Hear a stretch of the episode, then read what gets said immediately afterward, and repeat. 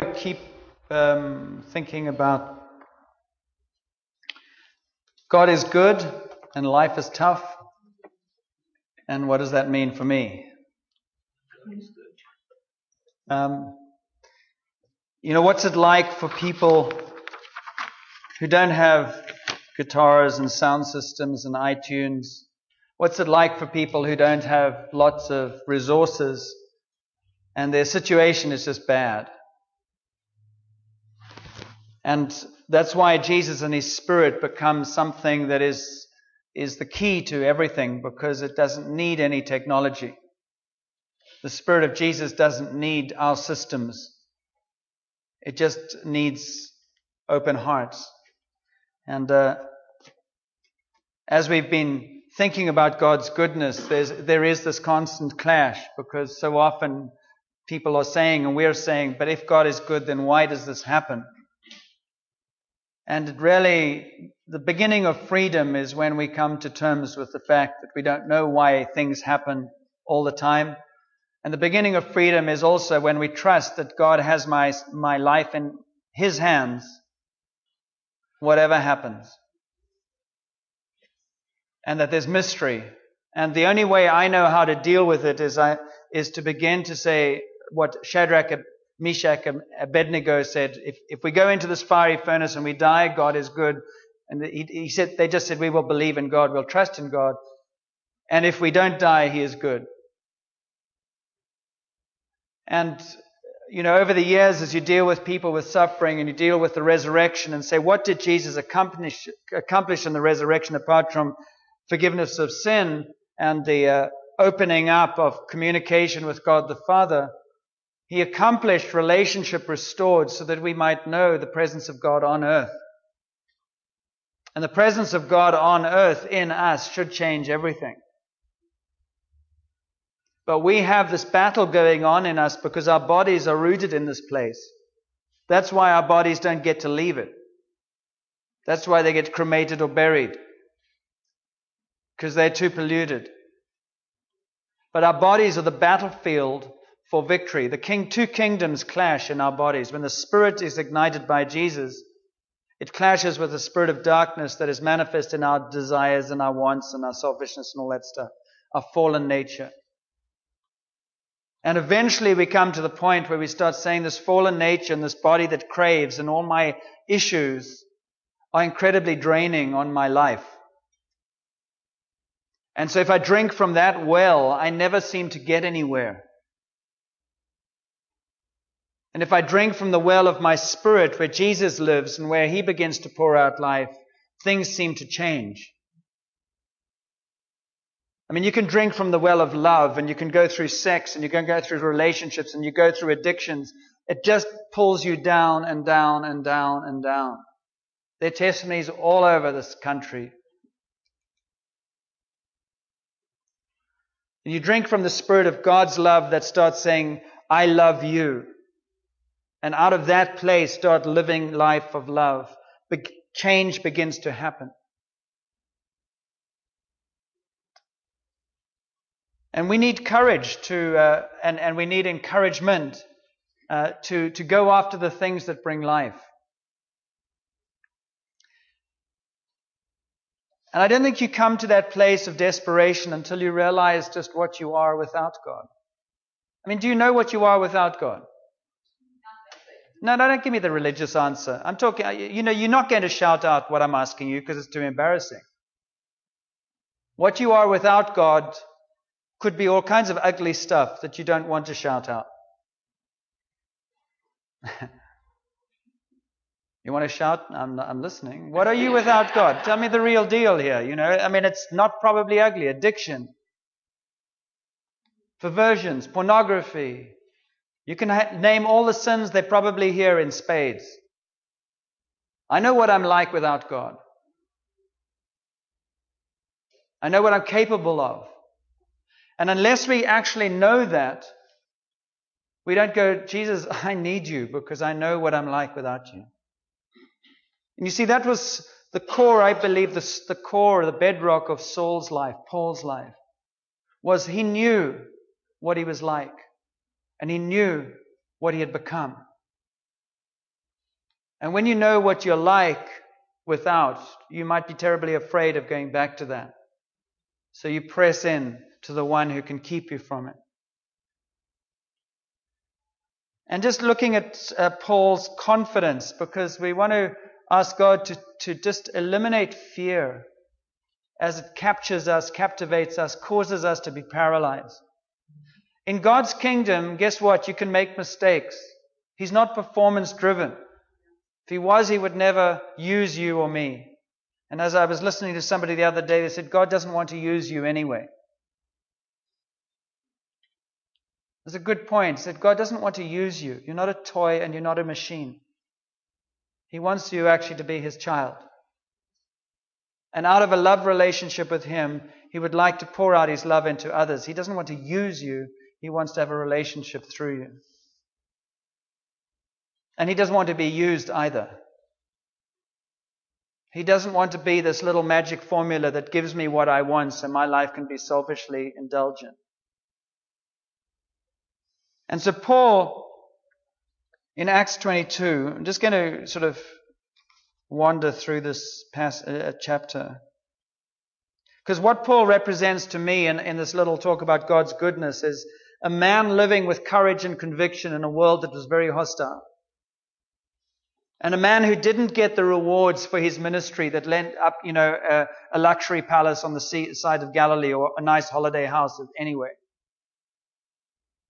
with, you know, six weeks off and all the rest of the things. He didn't end up with any of the trappings of success at all.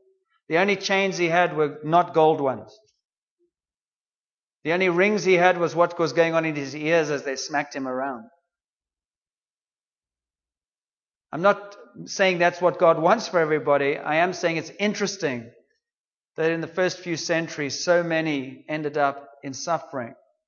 And they needn't have because they could have just said, Caesar is laws, cross my fingers, I follow Jesus.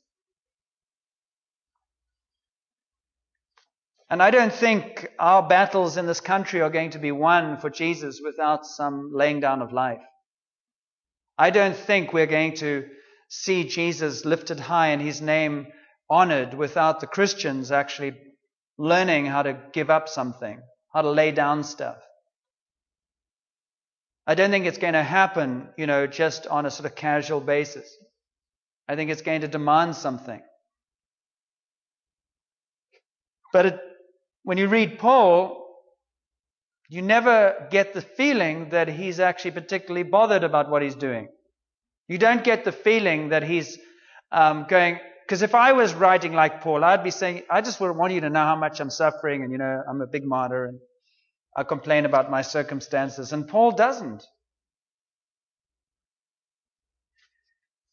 And so you have Paul, he's. Let, let me go back to what I meant to say. Actually, the, th- the reality is, I'm not quite sure what I meant to say. He's, in a, he's, he's basically on a farewell tour, almost, if you would call it that, except nobody wants him to leave. He goes to Ephesus and he, and he spends some time there. And you see the, the, the love that they have for each other. You know how I lived the whole time I was with you from the first day I came into the province of Asia. I served the Lord with great humility, with tears, in the midst of severe testing by the plots of my Jewish opponents. You know, it's a hard thing when you, you know, you, because that was the equivalent of the Christian church of our day. It's hard when you, you serve amongst people who are called believers and they're the ones who kill you in the name of God. That's what Paul was dealing with. He was a deeply committed Jew. And he believed passionately some things. And when he passionately was converted, he wanted desperately for them to see. And instead, there was this animosity that grew up because religion doesn't like to be challenged because it's about men's power. And in all of these big pictures, you get the microcosm of our lives. What does that mean? It means just as the religious people didn't want to be changed, so our habit patterns and other things that we hold dear, we don't like to be challenged. And so we will violently oppose things when in fact God is speaking. And so he, he says, You know that I have not hesitated to preach anything that would be helpful to you, but have taught you publicly and from house to house And I have declared to both Jews and Greeks that you must turn to God in repentance and have faith in our Lord Jesus. And then he says, And now compelled by the Spirit, I'm going to Jerusalem, not knowing what will happen to me there. I only know that in every city the Holy Spirit warns me that prison and hardships are facing me. However, I consider my life worth nothing to me. My only aim is to finish the race and complete the task the Lord Jesus has given me, the task of testifying to the good news of God's grace. The Holy Spirit has shown me that everywhere I go, there's going to be hardship and imprisonment. Job description. Please apply. What that would be, that be like? If you got a note in, the, in, in your mailbox as you went home tonight and said the rest of your life is going to be imprisonment and hardship for the sake of Jesus, your escape is just to deny Him, or to never speak publicly about Him again. I wonder how many of us would actually look at that and say, I don't know.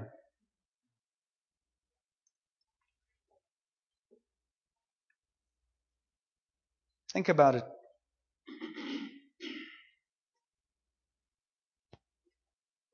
Because what we're thinking about is purpose in life. Paul had a very clear sense of his identity and a clear sense of his purpose and a clear sense of his mission.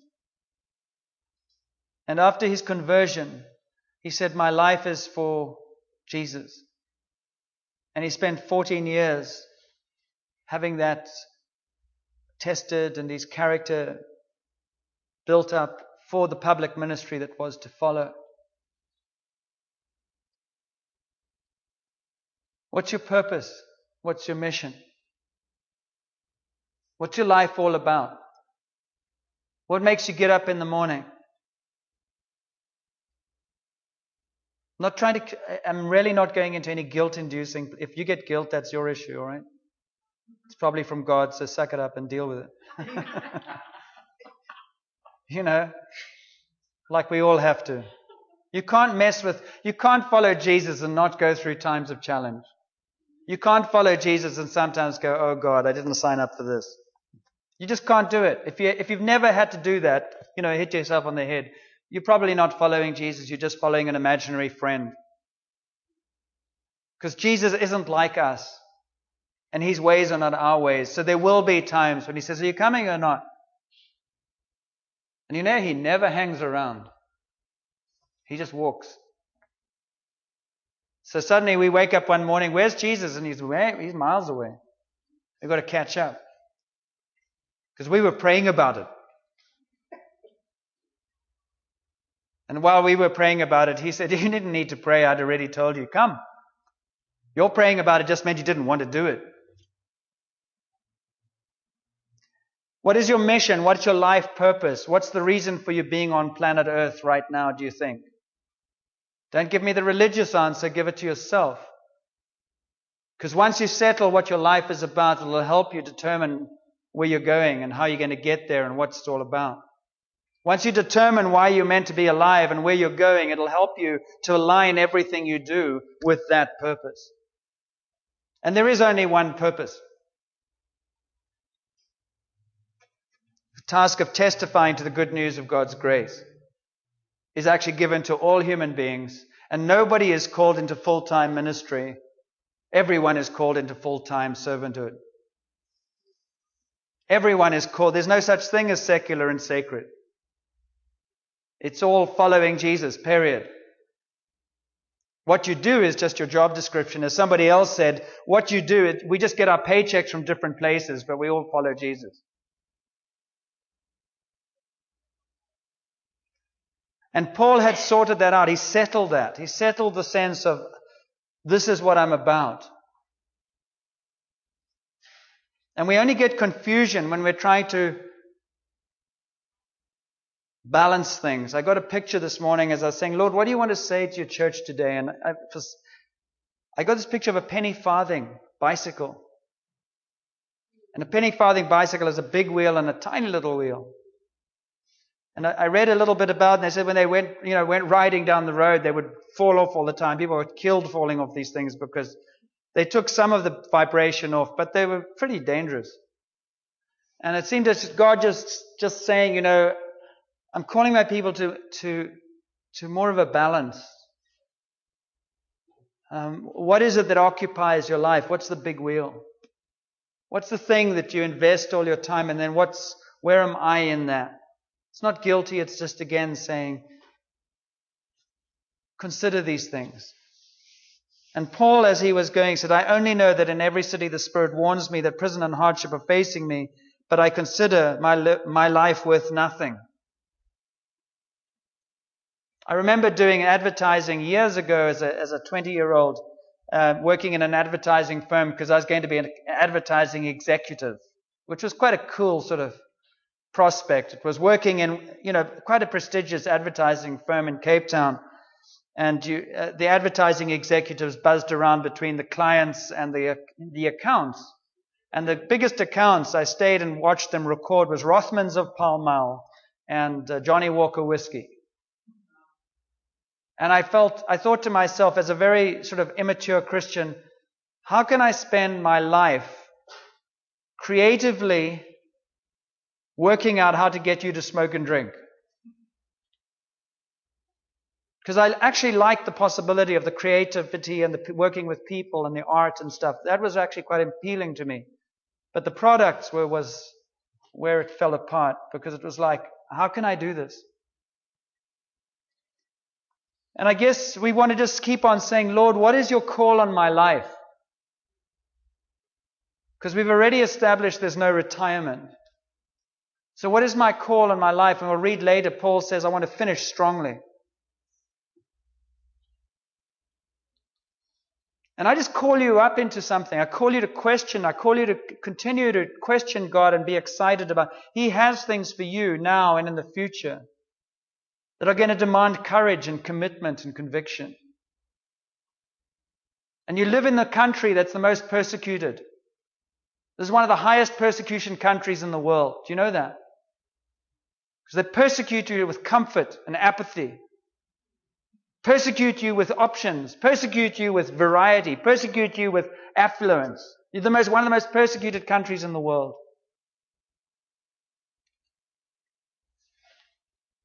Much easier to be a Christian in Africa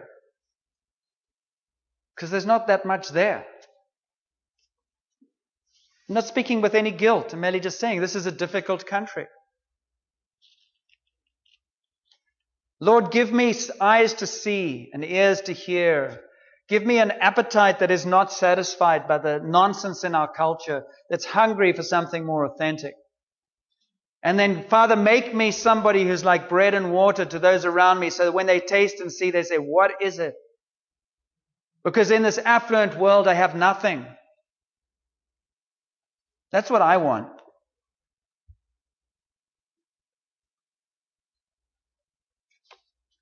And Paul inspires me to say my life needs to count for something. And Paul speaks to these Ephesians as he's leaving them, and he says, Now I commit you to God and to the word of his grace, which can build you up and give you an inheritance among all those who are sanctified. I have not coveted anyone's silver or gold or clothing. You yourselves know how these hands of mine have supplied my own needs and the needs of my companions. Wherever Paul went, he said, How can I help? And he was a tent maker, so he could use his trade.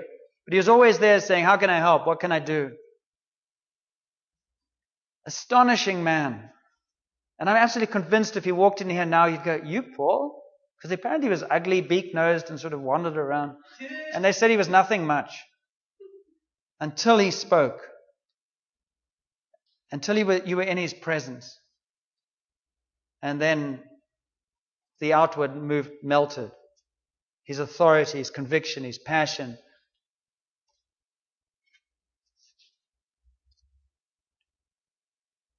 In everything I did, I showed you by this kind of hard work that we must help the weak, remembering the words the Lord Jesus himself said, it is more blessed to give than to receive. Then you have this touching moment. Paul finished speaking. He knelt down with all of them and prayed, and they wept as they embraced him and kissed him. What, they, what grieved them most was his statement that they would never see his face again, and they accompanied him to the ship. And this happened again and again. This moving through churches that he had planted, lives that he had touched, time he had spent, and then he just kept on leaving them because he was heading to Jerusalem. leaving them, heading to Jerusalem. He was a man upon whom God's favor rested. But it sure didn't look like it in the sense of he was just absolutely resolute. This is what I have to do. And they crossed over. You read in Acts 21, they cross over and uh, we talked last week about how he comes to he, he comes to where did he come to? He, he was uh, in Caesarea, and this prophetic word comes up, and they says your hands are going to be you know they belt bound his hands with his belt and said uh, you're going to face face more persecution, and he goes I know that already, but uh, and guess what they did? I mean you're going to face more persecution, and everybody said that can't be God, you shouldn't listen to it. And Paul said no, it is God. When they heard this, we and the people there pleaded with Paul not to go up to Jerusalem. Paul answered, Why are you weeping and breaking my heart? I'm ready not only to be bound, but also to die in Jerusalem for the name of the Lord Jesus. And when he would not be dissuaded, they gave up and said, The Lord's will be done. Which is a really cool testimony, yeah? Ah, the Lord's will be done. Darn it anyway. And he said, No, Jesus went to Jerusalem. Why shouldn't I go to Jerusalem? He hung on a cross for me. Why shouldn't I go and face whatever face? He was free. Because he said, if I don't go, I'll be miserable. If I don't go, I'll never be happy. I count it all joy to serve him. For me to live is Christ, to die is gain. My life's work is settled. This is where I'm going. And so off he goes. He doesn't know yet. If, if those prophets had got their way and he hadn't gone to Jerusalem, we might not have half his letters. Out of the fire came the beautiful stuff that he wouldn't have known was going to be. God didn't say to him, Paul, I want you to write the New Testament. He wouldn't have known what the New Testament was. God doesn't always declare his hand because he doesn't want to distort our opinions of things. But he just says, in who you are, and as I work through you, I will do more than accomplish more than you can ask or imagine. You have no idea what might be possible, what might be affected and impacted through your own life and your own obedience that doesn't look very spectacular at the time. It's like the person who gave an interview about teaching Sunday school and how they were so faithful to do that. And then at the end it was, and I was the one who taught Billy Graham. You never know.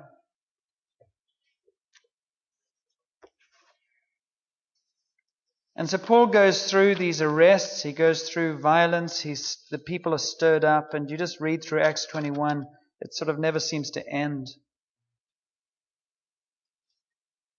But I want to just touch on this phrase that just captivated me when, when he was going to speak to the people and give a defense for himself. And he said, I'm a Jew from Tarsus in Cilicia, a citizen of no ordinary city. I think again you get a, a sense of Paul's confidence I'm a citizen of the kingdom of heaven. And I'm not subject in the way that you think I am. So I follow one who is greater. And he stands up and he speaks to the crowd and he speaks about his conversion. He speaks about his encounter with Jesus. And again, again, and again, read chapter 22. He speaks about what he used to be. And one of the hallmarks of somebody who's been set free is they're not ashamed to declare what they used to be. I don't boast about what I used to be, but I declare it to show how much God has touched my life. If I don't share with you my brokenness, and I don't share with you where I've gone wrong, Jesus can't be glorified by who I am. If I don't have the humility to declare the dark side of me, then why should I declare anything else? And people will come to know Jesus when they see the reality and integrity of both. I hope you're free to share your journey. I hope you're free not, not to try and convert people, but just to walk alongside them and share your journey, because that's what Paul did. In the moment where he could influence people, he told them the story of his encounter or God's encounter with him. And they were fine with that until he came to the point where he said, he spoke about he, he oversaw the, the death of, of Mar, the, uh, Stephen as a martyr. He gave permission for Stephen to be killed. I stood there giving my approval and guarding the clothes of those who were killing him. He's been healed, you see. He doesn't have to sit in shame. He declares what he was capable. I was so passionately religious that I killed some of the first Christians who were the bravest men and people who had been with Jesus. In my sincere misguidedness, I killed them. Do you know what you're capable of? Do you know yourself? Do you own your stuff? Do you know just who you are without Jesus? I hope you do. Do you know what it's like not to come under condemnation, but to actually say, Thank you, Jesus, that you've rescued me from that and that you are rescuing me? Or you're you trying to hold two together? You're trying to be this on Sunday and this on Saturday and this on Monday. You can't. You've got to decide for Jesus, for or against, all or nothing.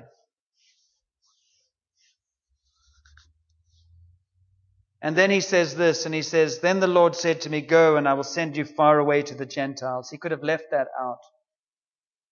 It was that phrase that got them mad. Because he was speaking to some, a core passionate hatred of theirs, and that was the Gentiles are not included in the messianic promises. They're not included in Israel. And Paul had the courage to complete his message. This is what God has shown me. This is what God has done for me. And this is where God is sending me. And when I tell you where He's sending me, you're going to kill me. We have to be willing to declare the whole of God's truth. And the crowd listening raised their voices, and then they began to shout, and then they began to want to tear him apart.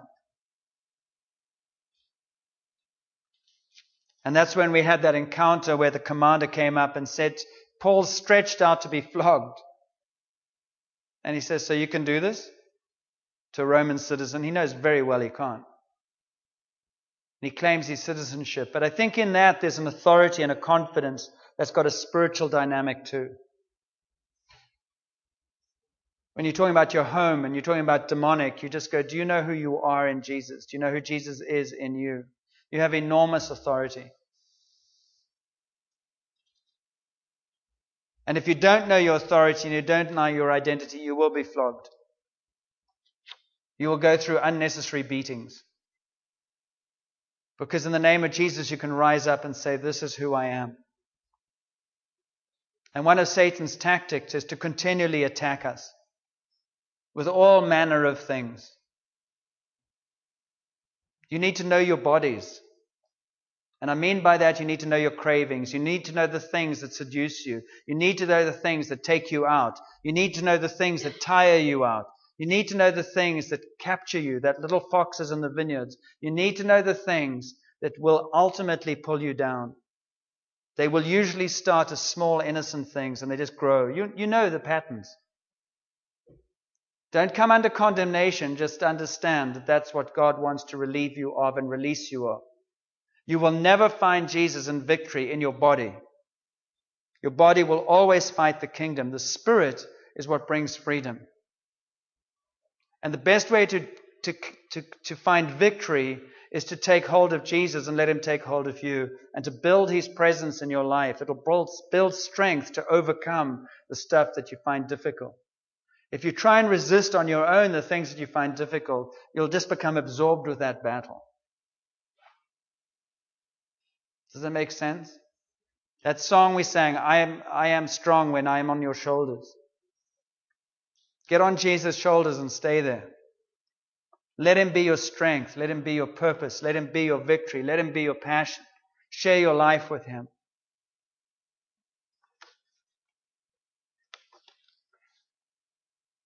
Identity, purpose, and mission is what Paul was about. So he resolutely went forward to Jerusalem. And out of those imprisonments, he wrote these passionate letters that are so full of life that he says, I just long for you to know Jesus. I love his freedom. How free are you? Are you guys free? Scale of 1 to 10, how free are you? How do you feel? How free do you feel? Well, I, I want to be like you then, because Jesus obviously is doing a wonderful job. You know, there's an element where you are completely free in theory, but our salvation needs to be worked out with fear and trembling. So in Jesus, I am free. I am being sanctified. I will be sanctified. You know, there's the, the now and the not yet stuff. So we live in these two kingdoms. But what God wants us to do and what Jesus will do in us, He'll make us more and more discontent with this kingdom. And the things we thought would satisfy, I know it's a cliche, just begin to be not satisfying. And ultimately, when you've tasted life with Jesus, you do get to the place where you go, there's nothing else worth it. There's nothing else that brings life. There's nothing else that sort of satisfies. And we each have to discover that ourselves because we all argue about it. We all have our pet thing. Well, it's easy for you, but if. And then you fill in the blank. If I was married, if I wasn't married, if I had children, if I didn't have children. And you just fill in the if because everyone has them. And eventually you start saying, Lord, I give up.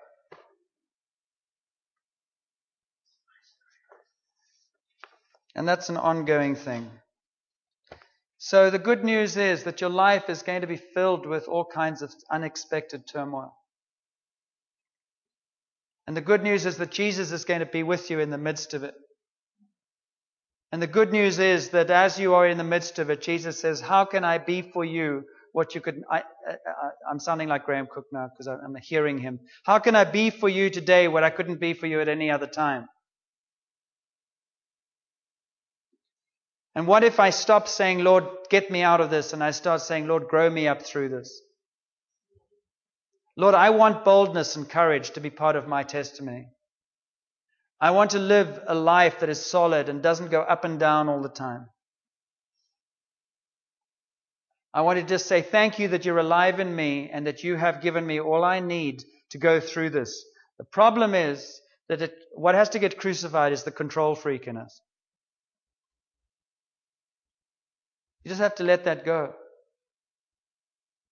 and become a servant and a follower of Jesus and then step into things and you can make mistakes. God doesn't have a perfect plan for your life. He's not a control freak. He's got a perfect relationship for your life, and He says, Let's see where we go together. And Paul had his purpose and his mission set out, and that's where he went. And I just encourage us to say, what is your purpose and mission? I know my purpose and mission is that God, I want you to, I want to, you to redeem and live a life for the rest of my life that boasts about who you are. I want to die proclaiming who you are. And I want to live proclaiming who you are. And I want to serve you. I want to make up for the nonsense of the 10 years that I fell apart, but I want that to be the root, the sort of manure, if you like, for the rest of my life. So I want to go out swinging and I want to beat up Satan every bit of the way. I want to be strong. And I'm not talking about strong in a massacre. I'm, I'm talking about just being strong in his spirit. And I don't know what that means, but I just know that that is life. And so I just uh, encourage you to say, you know, you can make decisions in your heart and say, Lord, I want my life to count. Some people live for retirement. I'm not getting at retirement. I'm just saying some people do. That's their goal in life. If I can just make it through a few more years. Cheryl and I are discussing that because she's got one more year and then she can get a pension. But we're also looking at maybe we should try and take over this Brim coffee shop and see if it can work. And you go, oh, I don't know about that. And so why don't we take a risk? Let's see. I don't know.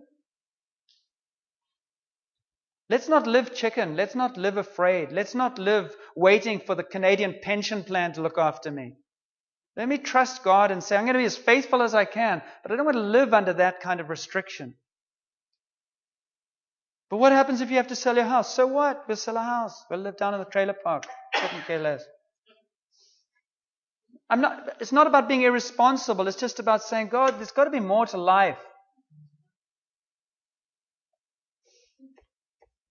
So if you want to come alive, start throwing down the gauntlet and saying, Father, here I am. Stand up. Let's throw down the gauntlet. Or sit down and chicken out. I don't care. I know where I'm going. I want to provoke you